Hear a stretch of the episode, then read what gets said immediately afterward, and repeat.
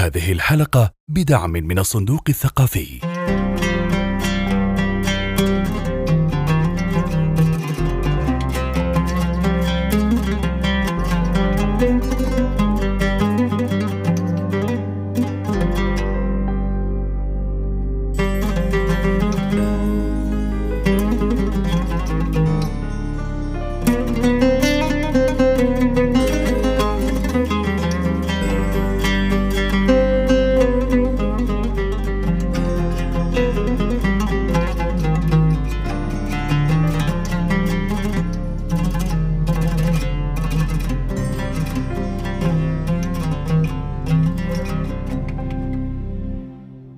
الله الرحمن الرحيم أهلا وسهلا بكم ايها المستمعون الكرام في حلقه جديده من بودكاست وكاله حرف الادبيه وحلقه بعنوان النشر الذاتي مع ضيفنا الكريم الاستاذ إبراهيم ال سنان رئيس التحرير في دار رف للنشر وخبير نشر أهلا وسهلا أستاذ إبراهيم هلا ومرحبا حياك الله عنوان الحلقة النشر الذاتي فاذا قلنا انه فيه نشر ذاتي هذا معناه انه هناك انواع أخرى للنشر ما هي أنواع النشر الموجودة؟ طيب إحنا سنتحدث عن آه، النشر العالمي. آه، أنواع النشر في النشر العالمي النشر التقليدي والنشر آه، الهجين أو يسمى ال hybrid أو والنشر فيه النشر اللي يسمونه vanity press. ترجمته سيئة نوعا ما إنه يسمونه نشر الغرور يعني وفيه النشر الذاتي هي أربع انواع النشر التقليدي هو اللي تتبنى فيه دور النشر الأعمال كاملة آه، لا يتحمل المؤلف أي تكاليف وتقوم بتسويقه وترويج وبنسبة آه، بتقاسم نسبة الأرباح من المبيعات. النشر الهجين آه، يتم في تحميل المؤلف جزء من التكلفة إما تكلفة الطباعة أو التصميم أو ما أحيانا يدفع رسوم معينة على مدة العقد. رمزية. قد تكون رمزية. هي نسب تختلف من دار إلى أخرى. ثم ما نسميه الفانيتي بريس أنه هناك دور نشر مهمتها أنها تنشر الاشخاص آه، وتخدمهم بشكل كامل ويدفع تكاليف كل شيء من التصميم إلى التحرير إلى التدقيق ثم إلى الطباعة آه، ولكن دون توزيع. النوعان الأولان كان فيهما توزيع يعني الهجين والنشر التقليدي. فهذه الثلاثة أنواع هي مرتبطة بمؤسسات. معلش النوع الثالث يعني هو دار النشر تجهز آه، كل حاجة وتسلم الكتاب جاهز للطباعة للمؤلف؟ نعم. تجهزه كامل جدا جدا جدا وتطبعه لا وتطبعه أيضا بتكاليف كاملة. يعني هذه هذه دار نشر ولا مطبعة؟ لا دار نشر تعتبر دار نشر. تعتبر دار نشر ولكن آه، تجارية بحتة. لا يوجد فيها آه، مثلا تبني أعمال أو نسبة مشاركة أو اختيار أعمال، هي من يأتي إليها ويحتاج خدمات نشر كاملة تقوم بنشرها. هذا النموذج أعتقد غير موجود غير لدينا، موجود. غير موجود يعني فعليا لدينا. قد بدأت تتوجه بعض الدول العربية لذلك، تعرف أنت قطاع النشر ضعيف جدا واحيانا تحتاج إلى إيرادات نشر معينة لكي تقيم صلب مؤسستك فأحيانا تدخل هذه الخدمات لبعض دور النشر آه لتحصيل بعض الإيرادات مع انخفاض مبيعات الكتب وكذلك يعني لتحريك التدفق النقدي في أكيد التدفق النقدي آه، يعني إحنا لما نتكلم عن المسائل المالية حيكون كثير من النماذج هذه الهجين وهذه هي الهدف منها إنها توفير سيولة لدور النشر تتمكن أصلا حتى من الطباعة للموهوبين والمميزين والأسماء المهمة. آه النوع الرابع النوع الرابع الثلاثة الأولى كما أخبرتك هي كلها متعلقة بمؤسسات. النوع الرابع هو النشر الذاتي.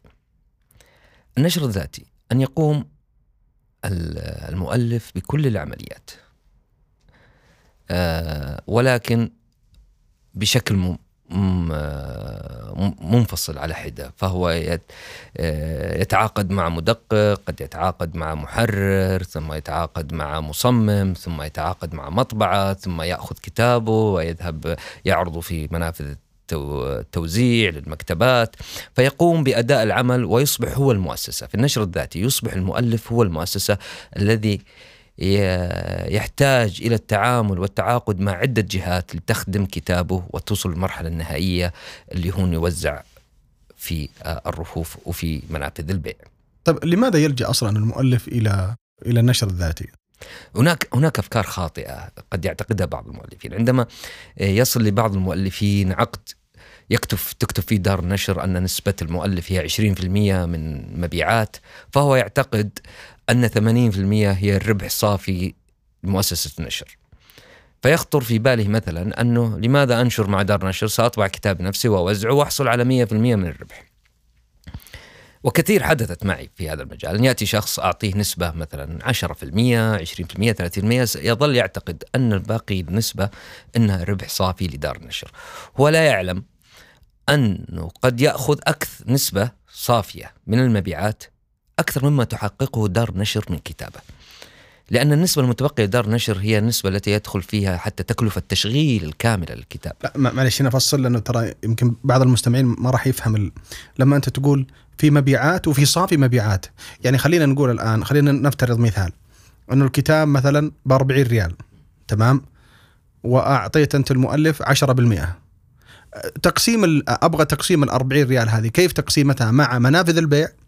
ومع المؤلف ومع دار النشر. يعني أبغاك تقسمها لي. طيب إذا أنت تتحدث عن اللي يسمونه commercial terms اللي هي البنود المالية في عقود النشر مع المؤسسات ودور النشر. لأنه المؤلف يقول أنه أنتم يا دور النشر أنتم اللي تأكلون كل أنا هذا هذا المفهوم جدا شائع لدى المؤلفين. سنتحدث أول شيء النسبة. هي النسبة متغيرة أن قد يكون العقد 10% من صافي المبيعات. أو 10% من صافي الأرباح أو 10% من آه، سعر الغلاف هذه كلها تختلف تختلف فمثلا لو قد تأتي دار نشر وتعطي مؤلف 50% من صافي الأرباح ويفرح بالنسبة 50% شيء ضخم ولكن عندما نأتي للمحاسبة المالية الفعلية سيكتشف إن 10% من سعر الغلاف كانت أكثر ربحية. سأعطيك مثال على ذلك. يعني الاسم كبير بس الرقم كبير ولكن عملية التمييز بعد النسبة من ماذا؟ عندما يأتيني شخص مؤلف يقول والله أنا أعطتني دار 50% أقول له من ماذا؟ من صافي الأرباح؟ من صافي المبيعات؟ أم من سعر الغلاف؟ لأنه لو وضعنا من صافي الأرباح ف آه، صافي الأرباح معنى ذلك أنه يتحمل الكتاب نسبة التوزيع الخصم اللي هي 50% يخصم من سعر الكتاب. أحيانا توصل ل 60 أحيانا توصل 60 مكا- المكتبات تاخذ من سعر الكتاب الذي يباع لديها 60% ثم أضع تكلفة الطباعة على كل نسخة وهذه تصل إلى 10% ثم أضع تكلفة التصميم والتدقيق. هنا وصلنا إلى 5% إحنا الآن وصلنا إلى 80% آه، خسائر. فلم وأيضا ثم أضع التكلفة التشغيلية اللي هي تسويق حضور المعارض آه، أجاراتي آه، رواتب. رواتب مؤلفين لأن في تكلفة تشغيلية. مثلا إحنا نقول أحيانا نحسب في دور النشر نقول التكلفة التشغيلية للكتاب غير المصروفات المباشرة اللي هي تصميم تدقيق تحرير آه، طباعة قد تصل 10 ريال للكتاب. فلما أقول له من صافي الأرباح أخصم هذا كله فلما يتبقى من ال 100 ريال إلا مثلا 10 ريال ياخذ 10 ف- ياخذ 50% 5 ريال. لكن لو أعطيه خم... 10% من سعر الغلاف أو 15% من سعر الغلاف سيأخذ 15 ريال. ولو أعطيه 20% من صافي المبيعات فلا تدخل تكاليف. أنا في الأخير أقول له بعت للمكتبه الفلانية كتابك ب 100 ريال ورجع لي آه، بسعر 100 ريال مع خصم 50% لصالح المكتبة ورجع لي 50 ريال أنت تأخذ 20% من ال 50 قبل ما أحسب تكاليفي. فصعوبة فهم العقود هذه.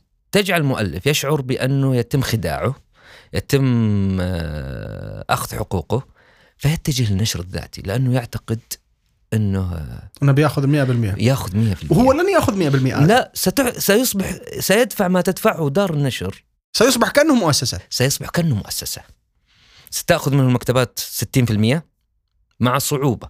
سيتحمل تكاليف الشحن ويجب يكون عنده مستودع ولازم يتع... يدفع قيمة تص... تصاميم ولأنه أصلا ما على كتاب واحد أنت تعرف لما تروح المصمم تشتغل معه دار نشر ب 100 كتاب في السنة بيعطيك سعر خاص. صحيح. لكن لما يجيه مؤلف بيعطيه سعر الفرد فبيرتفع عليه التكلفة. أصلا في منافذ بيع كبيرة لا تقبل التعامل مع الأفراد.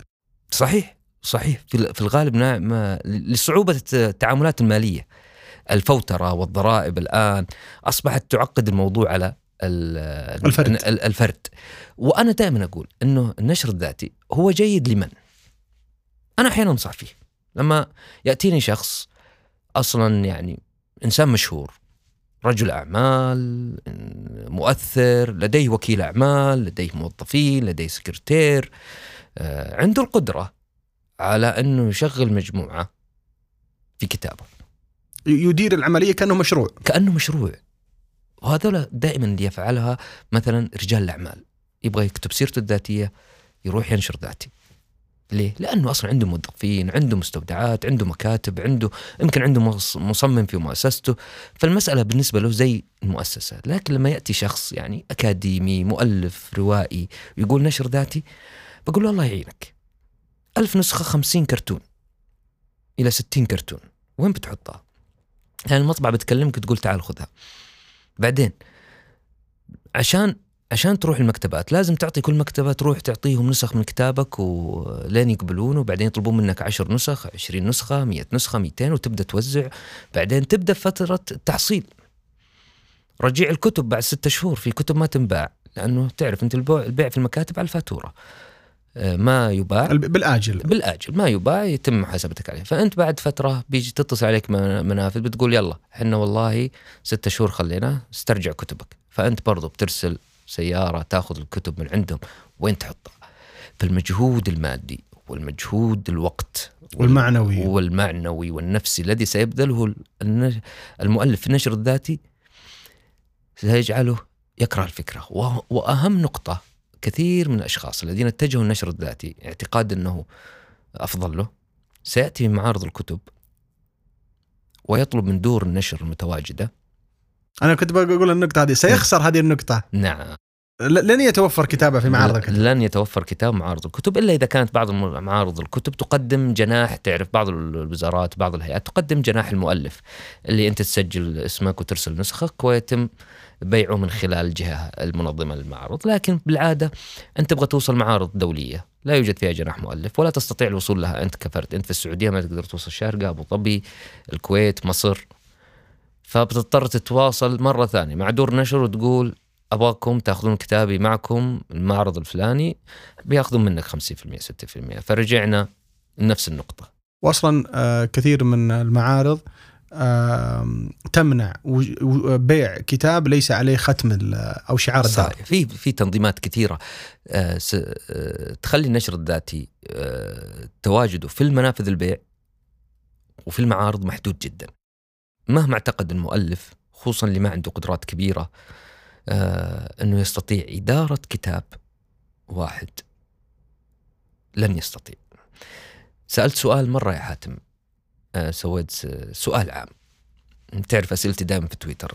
إنه سألت الناس قلت كم تعتقدون شخص يشتغل على الكتاب الواحد لمؤلف في الرياض ليصل إلى زبون أو قارئ في الرياض؟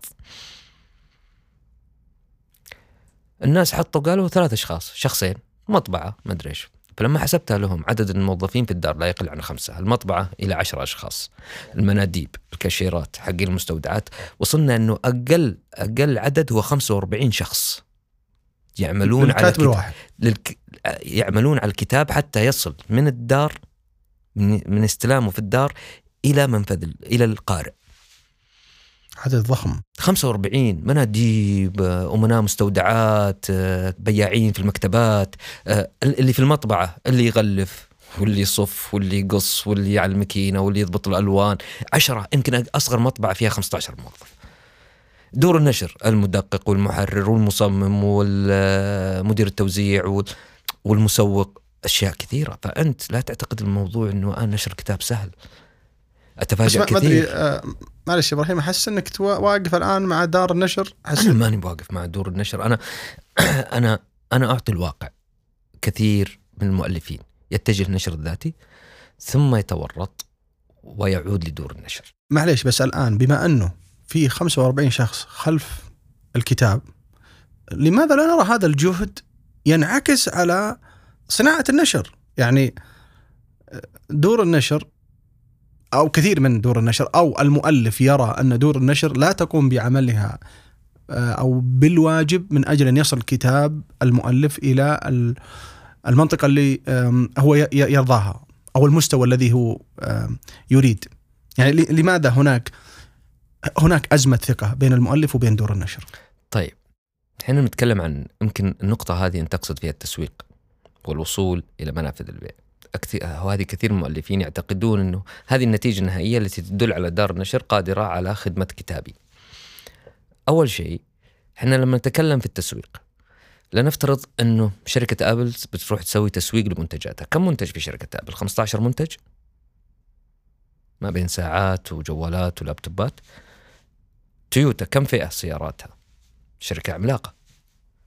20 منتج 30 منتج 40 منتج. ما يحدث في دور النشر أن كل كت- كتاب هو منتج بحد ذاته. لا تستطيع التسويق له بحملة دعائية كبيرة. يج- كل كتاب مميز باسم مؤلفه بعنوانه بموضوعه بمحتواه.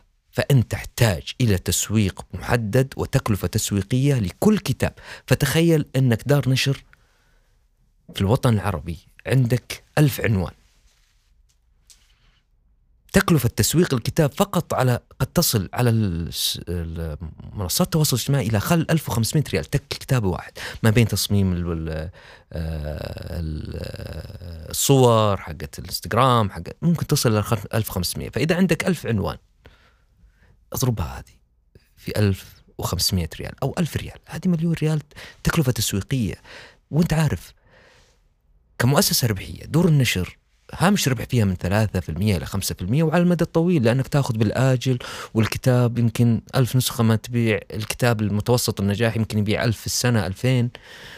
فأنت أمام أزمة أنه تكلفة التسويق مرتفعة جدا وما نستطيع أنه آه، دور النشر بس انت, تسوق. تتفق معي إنه في أزمة ثقة بين الكاتب وبين دور النشر؟ أنا أنا عارف. هذه هذه ملاحظة جدا وأنا أتفهمها جدا وأنا آه، أحاول أساعد المؤلفين في المنطقة هذه اني اوفر له تسويق اني اوفر له آه، وصول إني أخليه حاضر معي معي. شوف كل ما يحتاج المؤلف بصراحة هو الشفافيه يعني هو أصلا هو ما اختار شوف أنا كذا يعني أفترض أو أتوقع ما اختار ال- النشر الذاتي إلا هروبا من آه الأشياء اللي مو فاهمه في دور النشر مش صحيح. اللي, اللي أنا أقول. صحيح. يحدث أحيانا يط... سبق مثلا في إحدى الدور النشر السابقة تعمل فيها إنه اتصل علي مؤلف يقول أنا واقف في أحد أهم منافذ بيع الكتب في ال- الرياض وأسأل عن كتابي والبائع يقول لي والله نفذ وطلبنا من الدار ما أرسلت. فليه ما ترسلون إبراهيم؟ قلت له غير صحيح الكلام. قال البائع عندي قلت شوف انت تتكلم عن منفذ من مية منفذ. البائع هذا شخص لا يريد خسارة زبون. لن يقول لك والله إحنا رجعنا الكتاب. كتابك من نفس المنفذ هو اللي رجع رجع كتابك قبل شهر وأرسلت له فواتير الرجيع. رجعه لأنه ما انباع. ما انباع لأنه ليه؟ كيف تحصل على حقوق المكتبات؟ هي بتاخذ 50% 60% من سعر الكتاب المباع ال 60% اللي هي قيمة تشغيل وجود كتابك على الرف.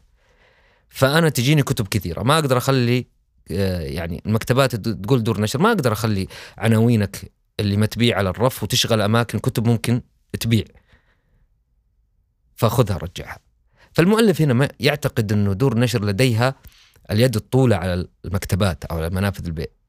ما يدري أنه ما يقدر. يعني وهي وهي- السالفة العكس. هي السالفة العكس مكتبات نرسل لها مثلا 50 عنوان 100 عنوان تقول لا أنا أبغى العشرة عناوين هذه. طيب إيش أقول لل 40 مؤلف الثاني؟ في متاجر إلكترونية أونلاين يقول لا أنا أبغى بس الثلاثة العناوين هذه. أو ينتقون العناوين اللي يبغون يبيعونها. آه، والكميات. أقول له هذا كتاب أنا طابع منه 500 نسخة 1000 نسخة خذ منه 200 يقول لا لا أنا أحتاج 50 فقط.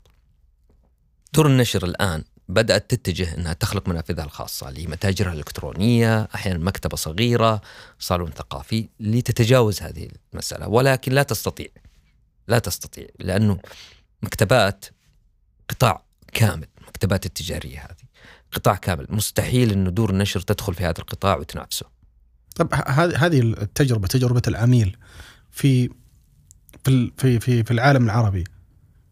ألم نجد حلول يعني سبقونا فيها مثلا الغرب في في ذلك؟ يعني في تحسين هذه دورة العميل؟ أنا أقول لك شيء وتتفاجأ فيه. نفس المشاكل اللي عندنا عنده. صحيح؟ جدا. أعتقد أنه طريقة العمل هناك مختلفة. هي مختلفة. من ناحية إنها مؤسساتية أكثر، منظمة أكثر، ولكن هي نفس المشاكل. سلسلة المكتبات مثلا في بريطانيا وفي أمريكا ما تأخذ كل العناوين من كل دور النشر. بس بس هناك جودة الأعمال تختلف بحكم أنك لا تستطيع الذهاب إلى أي دار نشر إلا بوكيل صحيح ولا؟ إيه صحيح. في في عدة طرق لكن الوكيل هو أهم عنصر هناك في ال- الوكيل الأدبي الوكيل الأدبي آه، الوكيل الأدبي أصلا يريح الدور من مسألة التسويق. في عندنا marketing وفي publicity. طبعا طبعا هناك إجبار إنه يكون عندك وكيل ولا؟ لا مو بشرط مو بإجبار ممكن في دور تقبل النشر مباشرة في دور كبيرة جدا عندها قسم حقوق مم. تتعامل مع مؤلف مباشرة لكن هم يفضلون ليه يفضلون الوكيل ليه يفرحون لما يجيهم كتاب عن طريق وكيل لأنه الوكيل هو شفت نظام البنوك آه، حاتم لما يكون يكون عندك مدير حساب امم أوكي. ففي عشرة أشخاص كل واحد يخدم عشرة عملاء. يريحني أنا كمؤسسة. فأنا كدار نشر آه، بدال ما أقعد أنا موظفين يتابعون مع مية مؤلف أتابع مع عشرة. مع واحد. أو مع واحد وكيل هو يتابع مع المؤلفين. ياخذ التقارير مني يحصل مني أحول على حساب واحد. يعني مسألة إني أقعد أحول إلى عشر أشخاص. إلى 700 مؤلف. جهد مالي وجهد ووقت ويبغى لك محاسب ومدير مالي والأشياء وال- والوكيل أيضا بي- بي- بيساعدك في في في, في الوكيل الفرز انه الوكيل الوكيل مريح جدا. أنا أنا لما كان عندي منصب اسمه خدمة آه، أو علاقات مؤلفين. علاقات مؤلفين كان موظف واحد. يتعامل مع من 60 إلى 100 مؤلف. لما جاء قطاع ال- الوكلاء الأدبيين ما تحتاجه. لأنه بيني وبين المؤلف شخص حتى في مسألة التسويق. ممكن يساعد كثير الوكيل. في مثل ما قلت لك في حاجة اسمها التسويق والإعلام. الببليستي الببليستي مختلفة جدا في العالم في العالم. آه، وهذه يحققها الوكيل. الوكيل إيش يسوي؟ ما يدفع على التسويق. الوكيل عنده علاقات قوية مع محررين الصفحات مع قراء الكتب مع الأكاديميين مع المؤلفين. يقدر يروح يقول لهم هذا المؤلف من طرفي له علاقات مع الصحافة ينشرون عن كتاب المؤلف. فهو آه، قد يرفع ظهور أو آه، تسويق الكتاب للمؤلف قبل أن يصل دور نشر. الوكيل مهم جدا في منطقة التسويق والإعلام. انه يساعد في لأنه يساعد عنده علاقات. الوكيل لازم من أهم صفاته أنه أصلا يكون إعلامي ناجح. يستطيع التحدث عن الكتاب عن مؤلفه آه، يطلع مقابلات يقول أنا عندي المؤلف الفلاني عندي الكتاب الفلاني يقدر يرسل آه، مقالات يستكتب ناس يكتبون مقالات فالوكيل يقوم بالخدمات هذه كلها رائع رائع جميل جدا فاصل قصير أيها المستمعون الكرام ونعود آه، لكم.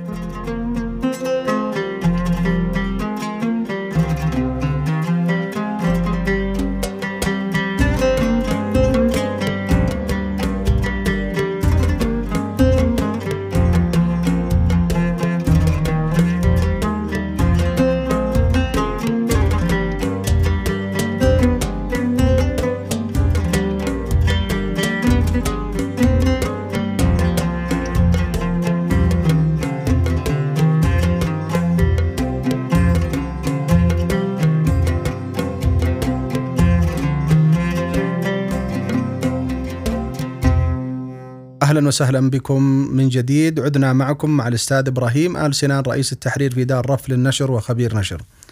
طيب أستاذ إبراهيم الحين أنت مع أو ضد النشر الذاتي؟ ما ما أبغى أقول أنا ضد النشر الذاتي لأني كأني أحرم الناس من خياراتهم الخاصة ولكن فعلا أنا مع دور النشر، قطاع يحتاج انه كل المؤلفين يثقون فيه أنه ينمو آه أنه يصير مؤسساتي، إذا خسرنا المؤلف وهو مصدر يعني المنتج الأول لدور النشر، إذا خسرنا المؤلفين خسرنا القطاع كامل. فأنا أفضل انه المؤلفين يعتمدون على دور النشر وأنا ما أض... ما ما أشرح الظروف الصعبة للنشر الذاتي للتخويف. قد يكون الإنسان عنده إمكانيات. لكن قصدك هذا هذا الواقع. هذا الواقع يعني وإذا يعني أنا بعطيك قصة إنه حتى الأشخاص الأقوياء المشاهير الذين حققت كتبهم مبيعات ضخمة حدث ان عادوا إلي وقال إبراهيم أنا عندي خمسة كتب. هذا باع عشرين ألف وهذا باع خمسة عشر ألف نسخة وهذا باع ثلاثين ألف نسخة وأرسل لي إياها بال... يعني مبيعات حقيقية بالأرقام. لكني تعبت. أنا ماني فاضي. تعبت من من كمية من- الأعمال اللي من, إدا من إدارة يعني خ... إذا قلنا أنا أنا شرحت لك كتاب واحد كيف عملية إدارته. طبعا أنا أنا أتوقع ب- ب- ب- بهذه ال- ال- الإجراءات إذا انتهى ال- ال- ال- الكاتب من الكتاب وبدأ في هذه الإجراءات لا يستطيع في نصف هذه الإجراءات أن يؤلف كتاب ثاني. يعني إحنا حرمنا من هذا يعني الكاتب من الم- من المفترض أن ينصرف إلى العمل الإبداعي هو ما انصرف إلى العمل الإبداعي. بالضبط. نحن نريد أن نجعل المؤلف يتخفف من أعباء النشر وإنتاج الكتاب وتوزيعه وتسويقه. لذلك هذه القطاعات وجدت لخدمته لكي يتفرغ للإنتاج. سواء كان اكاديمي آه، في الأجناس الأدبية في المعرفية الباحثين مسألة أنهم ينشغلون في كتبهم لن ينتجون مرة أخرى. يعني مسألة يعني وهناك كثير من المؤلفين من يتعلق في كتابه لدرجة أنه يروح سنة كاملة يتابع هذا الكتاب. وين باع وما؟ لما تجي تسأله إيش الكتاب الثاني؟ يقول والله ما لقيت وقت. تعرف أزمة أنه أ- يجب أن ينجح كتابي الأول؟ أنا دائما أقول للمؤلف في دور نشر الحمد لله. يمكن الثقة فيها. روح وتعامل معها خصوصا في كتابك الأول.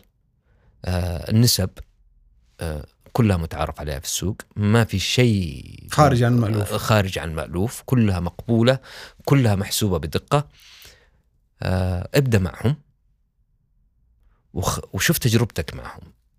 بس معلش اسمح لي اني أقاطعك. لما نقول نجاح الكتاب كيف أقدر يعني هل الك... هل نجاح الكتاب مربوط بالمبيعات فقط؟ يعني أنه إذا قلنا أنه دار النشر مؤسسة ربحية فأنا أفهم أنها رقم، الكتاب رقم. أنه بعت طبعت ألف نسخة من المفترض أني أبيع ألف نسخة. هنا الكتاب يعتبر ناجح.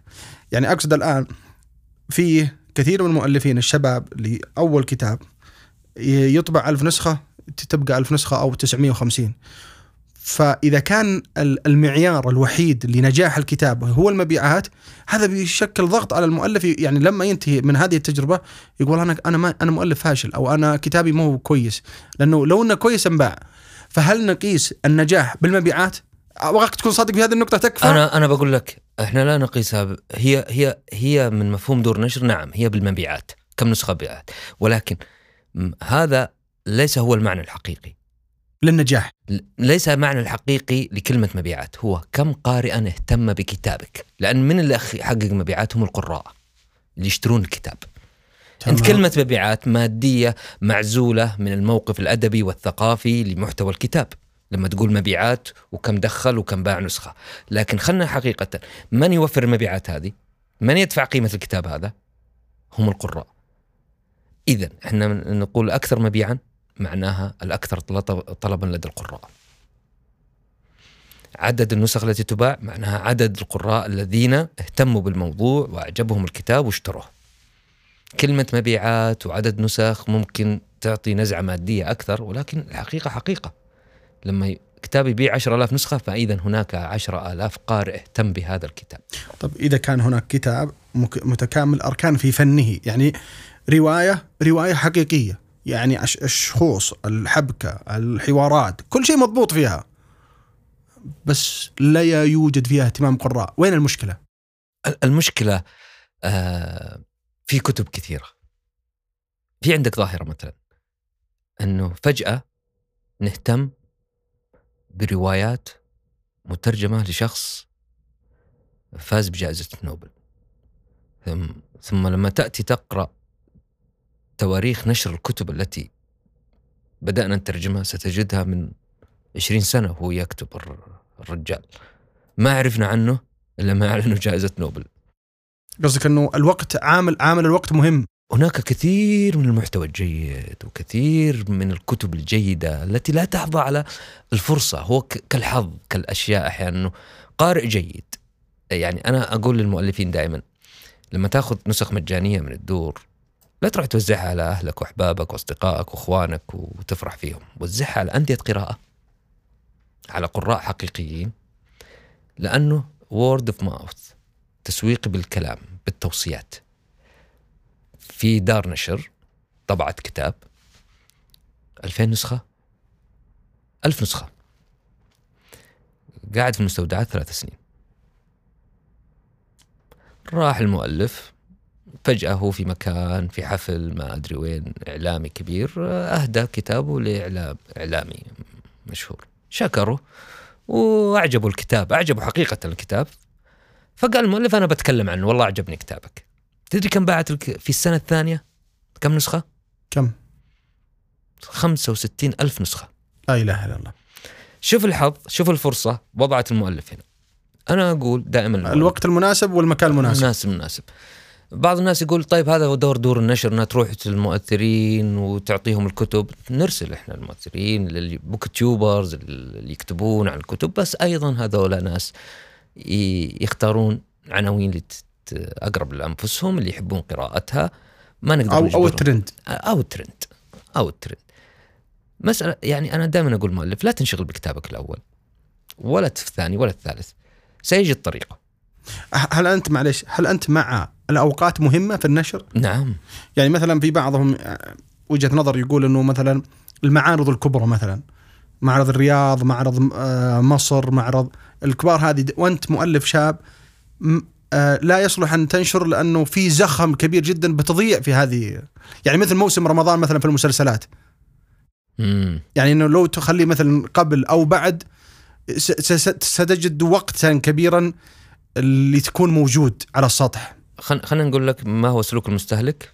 أنت شوف أنا دائما أقول دور النشر في الحقيقة ال- ال business core أو الأساس حق شغلها هو تسويق. أكثر من إنه آه، إنتاج كتب. لأنها تأخذ المحتوى من شخص وتغلفه وتحسنه وتطبعه بعدين توزعه. فهي زي كأنها وكالة تسويق في الأخير. فلما نعرف سلوك القراء كدور نشر نفهم كيف كتبنا ممكن تنتشر. أول شيء القارئ العربي يروح معارض الكتب وهو عنده قائمة. آه،. مجهزها من ثلاثة شهور من شهرين قاعد يدور.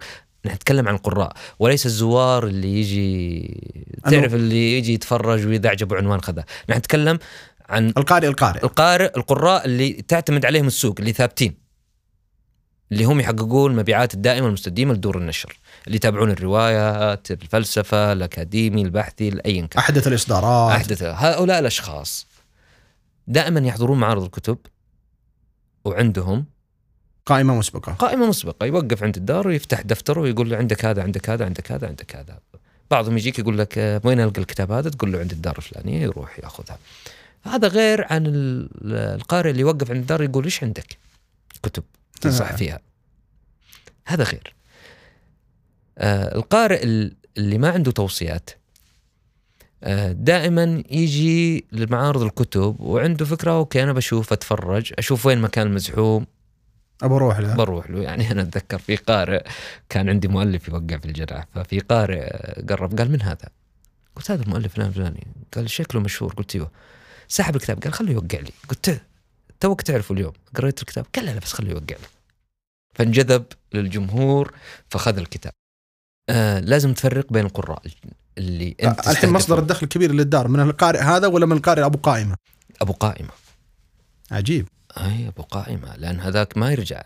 مسألة ال- الريتين اللي هي الرجوع كمستهلك يرجع لنفس الدار يسأل إلى نفس النوع من الكتب هذه ما يسويها. هو دخل تفرج معرض الكتاب شاف كتاب عجبه بعدين أنا دائما أقول للقراء ما بين قراء آه، يختارون الكتب عشان آه، في قراءة مشروطة وقراءة غير مشروطة اللي هي قراءة للمتعة. القراءة الغير مشروطة هي حقت المتعة. هذه حقة المتعة. القراءة المشروطة دائما هي أكثر مبيعا. كتب التعليمية كتب المهارات تعليم. لأن الإنسان يقرأ الكتاب عشان يصل الهدف. إما يغير يكتسب مهارة أو يغير سلوك أو يحسن علاقته. يعني كتب التربية علاقات الأزواج الأطفال كيف تربي الصحة الرجيم. كلها فيها هدف. أنا أشتري الكتاب هذا عشان أصل الهدف. في صحتي في عائلتي في مهاراتي المهنية مهاراتي العملية في كيف أتوظف. هذه مشروطة. وهذه دائما عليها طلب. لأنه كل يوم يجي. يعني جت فترة كتب كيف تكتب سيرتك الذاتية حققت مبيعات عند دور نشر. وصلت إلى 25 ألف في احدى المعارض. كيف تكتب سيرتك الذاتية؟ لأنه كان في مسألة التوظيف ومنتشر الأشياء هذه. القراءة غير مشروطة هي الأضعف. يعني ما لا يتوقعه الناس إن الاجناس الأدبية رغم إنها تأخذ الجو العام للكتب هي الأقل مبيعا. حظها أقل من الأكاديمية والعلمية والغير الأدبية.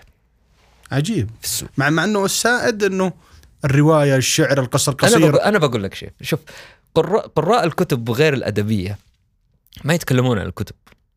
صحيح. فصوتهم في ال- الوسط والحراك والمشهد الثقافي منخفض جدا. هو يقرأ الكتاب ما هو براح تقول وقرأت للمؤلف هذا وشفت. نادر يتكلمون عن الكتب. ثاني شيء حتى مؤلفين هذا النوع من الكتب لا يتحدثون كثير عن كتبهم. ولا فيه نقاشات مستمرة. مثل الوسط الأدبي. الوسط الأدبي يمكن يمثلون 20% من مبيعات الكتب ولكن حضورهم وكأنهم يمثلون كل أنواع الكتب.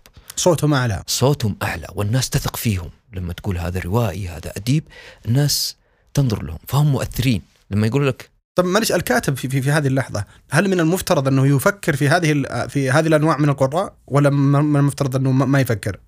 والله- شوف يعني إذا أنا مؤلف أبغى أصل شريحة معينة وهدفي فقط أني أنشر كتاب أقدر أصمم كتاب أنه أنا أستهدف الشريحة المعينة سأكتب له الموضوع الفلاني وهذه يسمون هذا الحين صناعة الكتاب في دور نشر الآن آه، في في الصناعة العالمية في النشر العالمي يأتون يقولون إحنا سنكتب كتاب عن آه، آه، العملة الرقمية يجيبون بروفيسور ومالي وكذا ويبدون يستكتبونهم يكتبون كتاب لأنهم خلاص استهدفوا فئة معينة.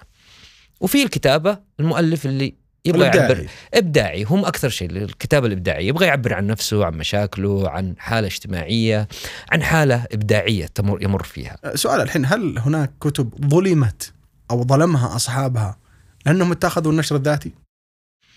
إيوه ما وصلت. ما وصلت معارض الكتب. ما وصلت حتى الجوائز لأنه كثير من الجوائز تشترط إنه يكون أو وهذه نقطة مهمة صدق ال- الجوائز. نعم في جوائز كثير تشترط إنه يكون منشور. ما عدا يمكن جائزة جائزتين عربية ال- التي لم تنشر. امم لكن الأغلب إنه يكون منشور عند دار نشر. انه يكون منشور عند دار نشر. انه يكون منشور ومطبوع. وإنه اللي ترشحه الدار. أو ما يرشح الفرد. فيه يعني شرط إنه منشور في دار نشر موجود. وفي دور تقول لازم الدار هي اللي ترشح وفي يقول لا نقبل حتى المؤلف بس يكون منشور عند دار طب السؤال الآخر إنه هل هناك كتاب نشر نشرا ذاتيا وشافت أحد دور النشر وعجبها إنه هذا محقق ومعت وحاولت إنها تستقطبه؟ دائما يحدث هذا. آه جميل. دائما ونسويها دائما. إحنا يعني مسألة استقطاب يعني ممكن ممكن الآن الوكلاء الأدبيين هذا مجالهم إنه كشاف. كشاف. ترى كلمة كشاف الآن ما دخلت حتى عندنا بشكل كبير. يعني الوكيل الادبي إحنا سيتحمل عبء كبير. كل شيء الدار كل شيء. كل كل شيء الدار تبغى تتخلص من تكاليفه بتقول يلا الوكيل يسوي. لكن الكشاف. كشاف المواهب. إنه يتابع الفيسبوك يتابع تويتر يشوف من اللي عنده قدرة كتابية. تعال نكتب كتاب نسوي كتاب. الأشياء هذه. فالكشاف هذا ممكن والله أنا شفت هذا ناشر ذاتيا وكتابه مشهور. تعال إيش رأيك اصير وكيلك واعطيه أوديك دور نشر كويسة. ف... دور النشر طبعا تتقبل هذه التجربة إنه نشر سابقا ذاتيا. والله شوف آه، النشر الذاتي أنا أقبل. ممكن آه، يعني يعتبر كطبعة أولى ولا ما يحسب ولا؟ لا لا اللي يهمني أنا في في النشر كدار نشر عندما يجيني كتاب سبق ونشره إنه عملية التحكم بالنسخ السابقة. فلما يكون نشر ذاتي فالمؤلف نفسه يقدر يتحكم يعني أقول له لازم تسحب نسختك القديمة من الأسواق عشان ننزل النسخة هذه لأنه ما أبغى اتعرض. أوكي. فهو يقدر يكلم يجمعها من منافذ مكتبة البيع. منافذ البيع ويقول أعطوني النسخ ويعطيها الدار لكن مشكلة اللي ناشر عند دار ثانية ويبغى ينتقل دار جديدة آه هذه فيها فالدار القديمة عندها باقي 400 نسخة فما راح تسحبها من السوق فبيجي يقول أنا قلت لهم آه، لا توزعونها يلا خذ كتابي. بقول له أنت قلت لهم لا توزعونها بس هم الآن أصلا قد وزعوا وموجودة في المكتبات لا يمكن تاخذ دورتها ستة شهور ثلاثة شهور. فالطبعه الجديدة اللي هي إعادة نشر لكتابك ما راح تاخذها نفس المنافذ. بيقولون ما عندنا نفس العنوان. مم. فدائما مزعجة. إعادة النشر دور نشر مزعجة. طيب معلش بس عشان آه، الوقت داهمنا نبغى نلملم آه، أطراف الحديث ونختصر ال- الرأي في النشر الذاتي. يعني خلينا نقول نعطي خطة أو رأي كذا لل- للكاتب. النشر عند دار النشر أو النشر الذاتي. آه، سأكون صادقا. إذا كنت مؤلفا وتعرف جيدا أن كتابك سيبيع لجهة معينة أو لفئة معينة وعليه الطلب قبل أن تبدأ في نشرة فاتجه للنشر الذاتي.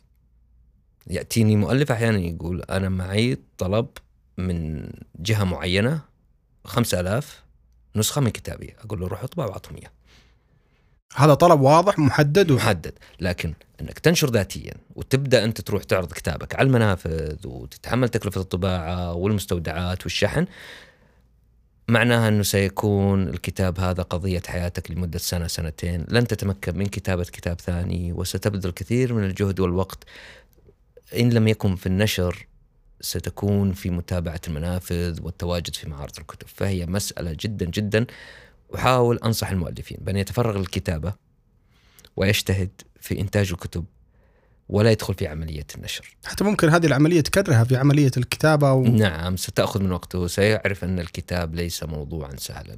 كثير من الناس يعتقد أن الكتاب وأعتقد حاتم انه جاك ناس ارسلوا لك ال PDF وقال ودوا المطبعة. صحيح آه، كثير يعتقدون إنه صناعة الكتب هي عبارة عن كتابه على Word تحويله PDF ودوا المطبعة ودوا المكتبة وانتهى الموضوع المسألة أصعب من ذلك بكثير وليست سهلة ومن دخلوا في نشر الذاتي عادوا الأغلبية منهم واستعانوا بدور نشر بعد التجربة الأولى. أنا سأستعين بالمخرج من أجل إنهاء هذه الحلقة. الأستاذ إبراهيم آل سنان رئيس التحرير في دار رفل النشر وخبير نشر. شكرا جزيلا لك. حياك الله. شكرا جزيلا لكم أيها المستمعون الكرام. ونلتقيكم بإذن الله في حلقة قادمة. السلام عليكم ورحمة الله وبركاته.